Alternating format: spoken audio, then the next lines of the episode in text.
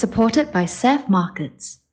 SEV Markets provides comprehensive analysis and commentary on foreign exchange and asset markets, a multi-asset approach incorporating FX, fixed income, equity, and commodity markets.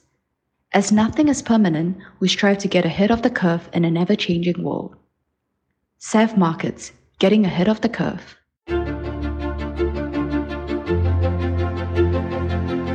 Hello and welcome to In Conversation with Shyam Davani, where every so often I will engage in a dialogue with experienced professionals on matters of finance, business, and current affairs. My guest today is Jim Rogers, one of the best known investors and financial commentators whose experience spans 60 years. After winning a scholarship to Yale, where he studied history, Jim went on to read philosophy, politics, and economics at the University of Oxford. In 1973, Jim co founded the Quantum Fund with George Soros. By 1980, the fund had gained 4,200%. Since deciding to retire at the age of 37, Jim continued to manage his own portfolio and served as a professor of finance at the Columbia University Graduate School of Business. He's been the author of numerous books, including Hot Commodities and A Bull in China. His experience and demonstrated success, combined with his ability to think independently and communicate frankly, makes him a fascinating speaker to listen to. Time magazine once described him as the Indiana Jones of finance. Jim, thank you very much for uh, joining me on the podcast. It's uh, my absolute pleasure to welcome you today. Thank you for coming. I'm delighted to be here, Sham. I have to really take a big picture look at things when I speak and meet someone of your caliber and your experience. When did you start? Can you remind me when you started in markets? Well, I'm, I'm, i thank you for the comment, but I'm, a, I'm just a simple person, Shyam. Uh, I started in the markets in the summer of 1964. I got a summer job on Wall Street, not because I knew anything about Wall Street or I, I knew Wall Street was in New York, and I know something had bad had happened in 1929, but I didn't know anything else. I, did, I didn't know there was a difference in stocks and bonds. I thought they were the same thing, but I, I met a guy that I liked, and he offered me a summer job, so I took it and fell in love with Wall Street. I thought I was going to go to law school and medical school and business school before, but then I did not go to law school, business school, or medical school. When I could, I went to Wall Street. So it's been a long time. And obviously, the 1960s, when you started, the monetary framework was entirely different, wasn't it? You had currencies that were effectively pegged to the dollar, that was pegged to gold. Uh, and that all changed in the 1970s. Yeah, well, lots of things have changed since 1964, Shyam. Uh, things change every 15 or 20 years. Yes, there have been gigantic changes in the world since 1964. Fair enough. But what I'm trying to get to here is when we see interest rates in major economies that have gone nowhere for more than nearly a decade in Europe, two decades in Japan, and in the case of the United States, only made it to two and a half percent before they had to reverse and come down to zero. It really, from a long-term perspective, starts to beg a question whether there's something up with this monetary framework in which we're operating. Where do you have any views on that? Where we might be going? Because they can't get their inflation targets. They can't manage the economy ups and downs. They're doing amazingly wild things that were unthought of even when I was at university in terms of expanding their balance sheets and buying all sorts of assets. Well, the bond market worldwide went through a 40 year bull market between the end of the Second World War in 1981, or I should say, interest rates went through a bull market. They went from nothing to over 20% short term in, I'll use the US as an example. So you had a 40 year um, decline in the price of bonds, a 40 year rise in interest rates. Since 1981, we've had the reverse. We've had a 40 year bear market. Uh, in interest rates or 40 year bull market in bonds. Bonds have been going up for 40 years. I have no idea if there's any magic to 40 years. It's, it's just coincidence if you ask me, but you do make a very good point. There have been gigantic changes. One, uh, the U.S. is now the largest debtor nation in world history. No nation in the history of the world has been as deeply in debt as the U.S. And since it's the major world economy, that affects everybody else in the world. When the US decided 15, 10 or 15 years ago to start printing huge amounts of money, the rest of the world did too. And so we've had a huge bull market in bonds for many years now. Uh, it's probably coming to an end, if you ask me, for many, many reasons. Um, and we will have the reverse, and we will go through a period of higher interest rates, higher inflation, unstable currencies, and the US dollar is probably near the end of its century long reign as the top dog.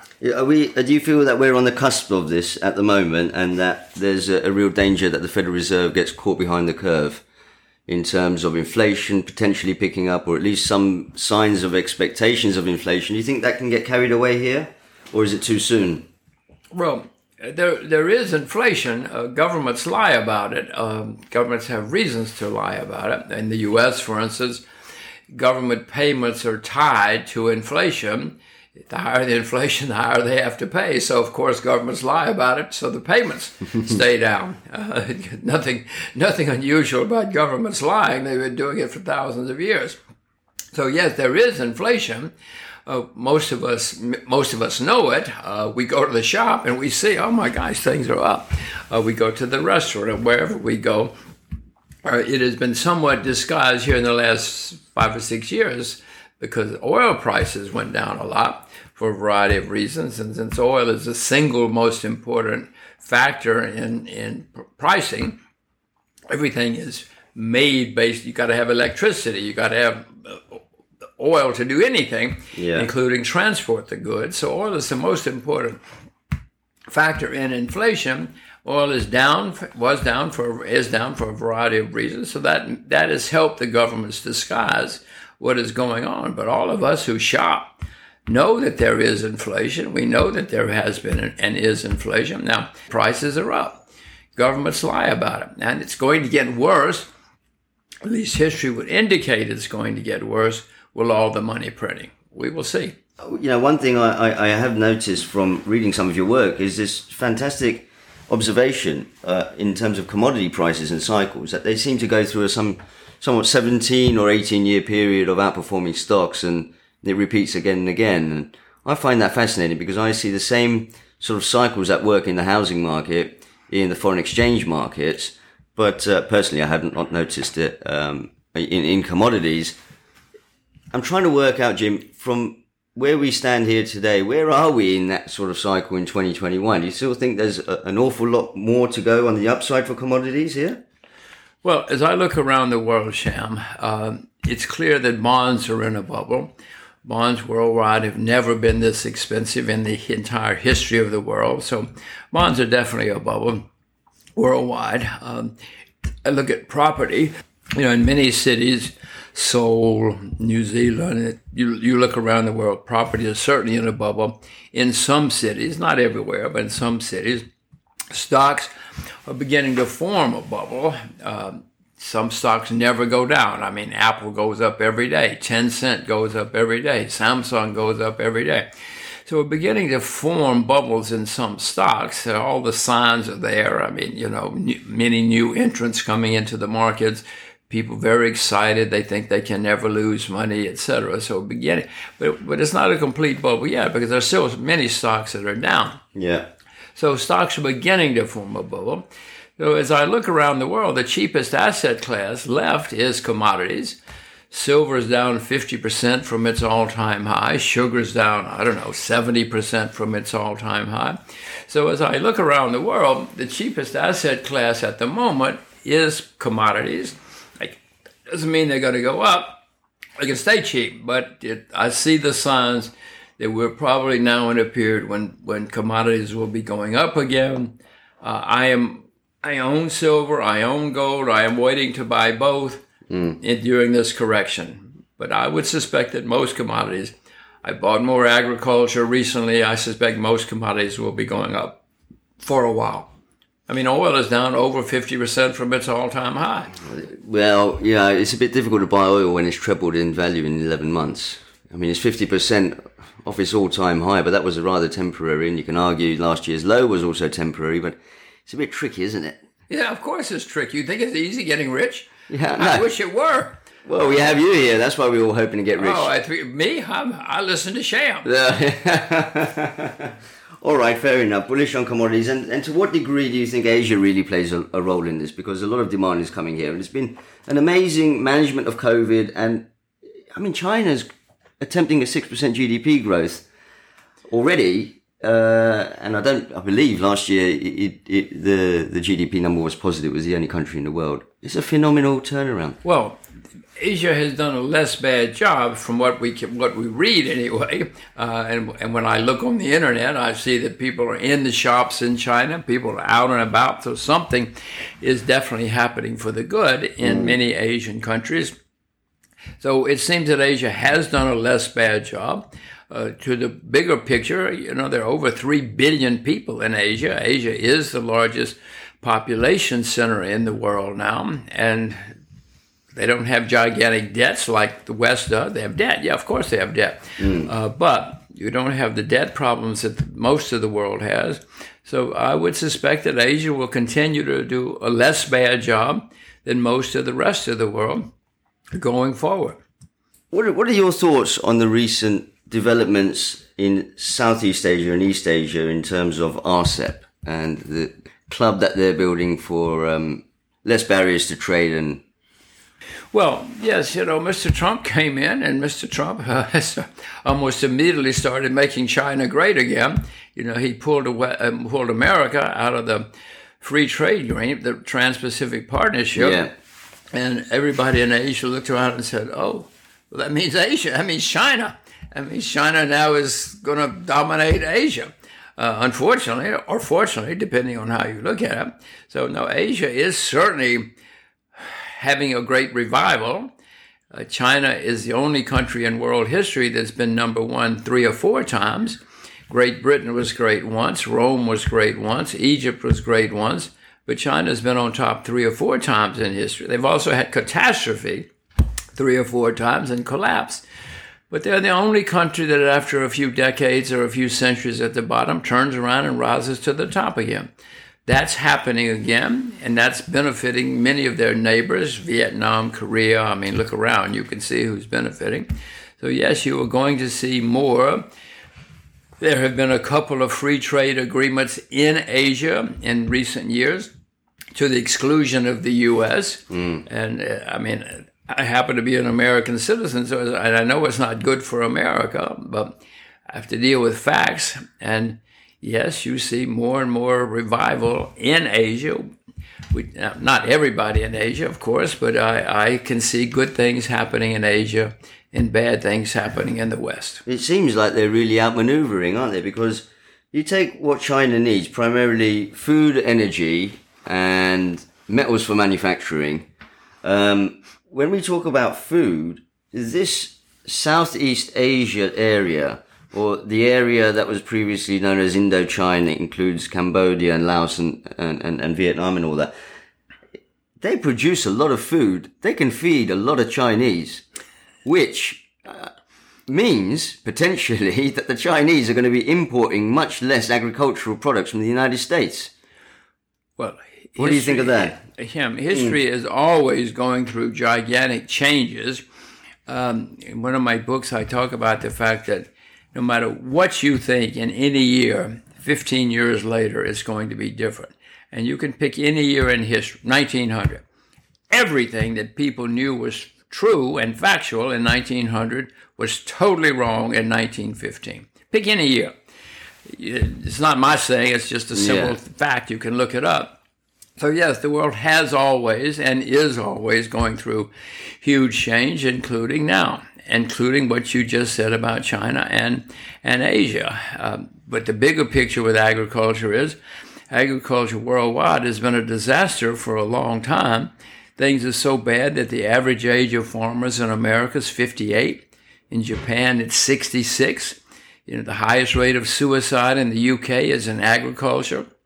We all know about suicides in India, you know, Australia, can't you pick the country?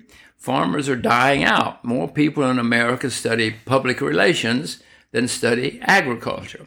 So, if you ask me, we're near a bottom. I told you I bought agriculture not long ago, and we're nearing a bottom in agriculture that is probably going to go up for a while. You read back in history or novels, and you know that at times farmers have been masters of the universe and rich and successful, and that's probably going to come again in the next 10, 15, 20 years. And Southeast Asia does have a history of, and for a variety of reasons, has the capability to produce a lot of agriculture, as you point out.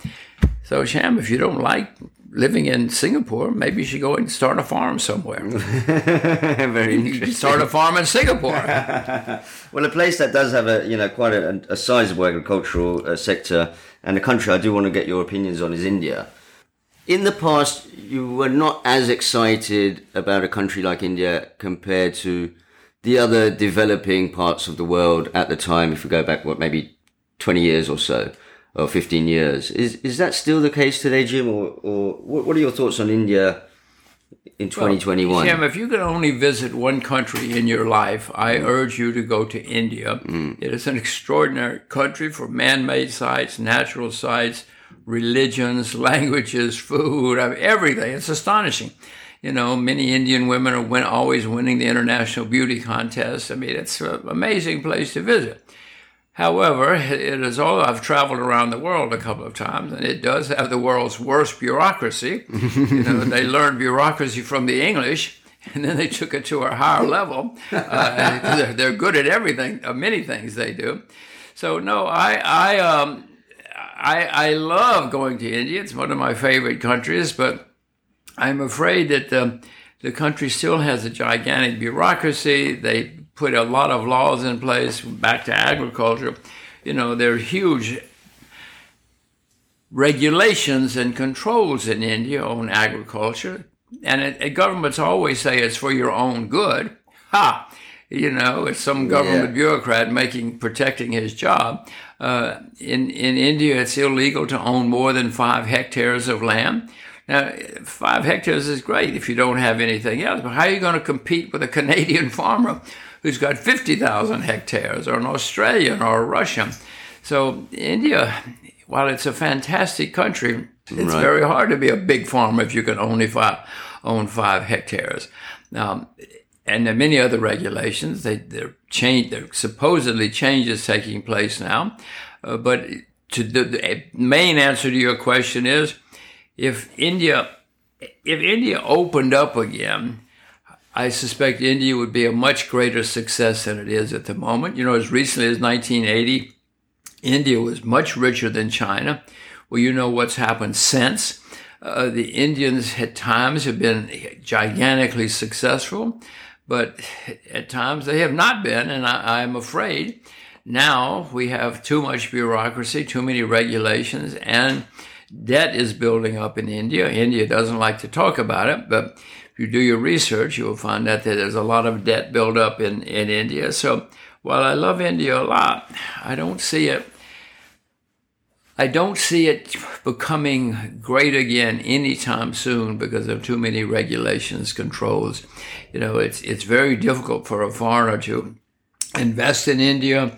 It's very the currency is not totally convert, convertible. Many possible problems mm. in India, but if they would open up again, it could be mm. one of the great countries of the world again. And Mr. Modi's not, Mr. Modi talks a good game. No, he's, he's a very popular and, and uh, exciting person, but unfortunately, his talk is better than his actions. Mm-mm. Well, let's see if they make it that way, because I was quite, quite impressed by the, we talk about currency. It's been the most stable currency over the past year, actually.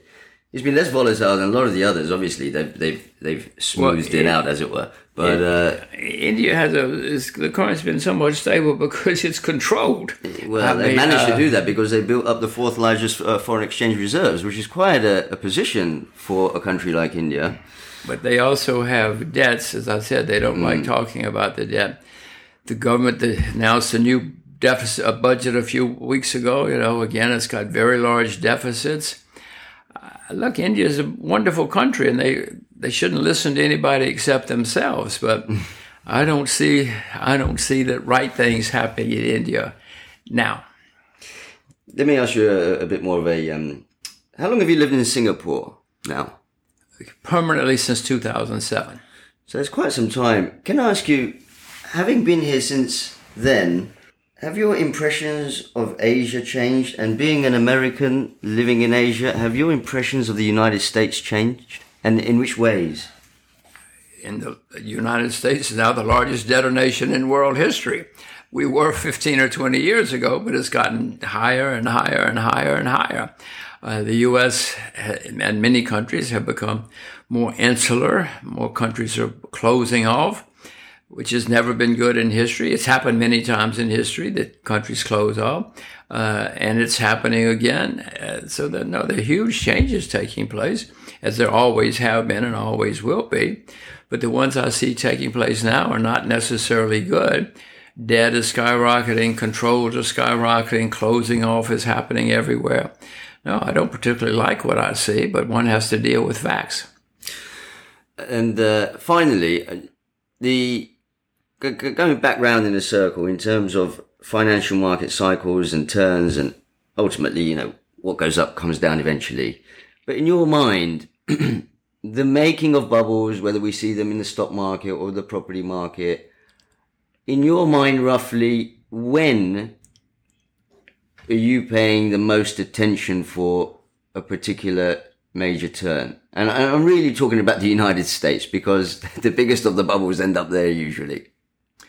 Well, as I said, I, agriculture, I, I bought more agriculture recently, so I can see, I think I can see that turn coming. Gold and silver, I, I will be buying more. There's a correction going on. I, I, I hope that I'm smart enough to buy more of both during this correction. Um, before this is over, gold and silver will probably go through the roof. Whenever people lose confidence in governments or currencies, they always turn to, always have turned to gold and silver. Well, you know, I, I'm an old peasant. All of us old peasants know when things go wrong, we better have some silver in the in the closet. We better have some gold under the bed. So I will be buying more of those because I see more problems developing. This is all in process. I own a lot of US dollars, mm. but I would suspect that the US dollar will make a big top sometime here in the next couple of years. During the turmoil, people always look for a safe haven. They think the US dollar is a safe haven for historic reasons. It's not. We're the largest debtor nation in world history, but people think it's a safe haven. So I can see the changes coming. I can see the bubbles developing in stocks around the world. Uh, and bubbles always end badly. So, sometime in the next two or three years, you're probably going to see gigantic changes again. Bonds have been in a 40 year bull market. 40 year bull markets are wonderful, but very few 40 year bull markets last forever. So, I can see the changes coming down the road in the next year or two or three. You're probably going to see huge changes in interest rates prices, inflation, currencies, just about everything. Jim, it's been a pleasure talking to you. Thank you very much. Thank you. Thank you, Jim. My pleasure. Let's do it again sometime. Excellent. Thank you.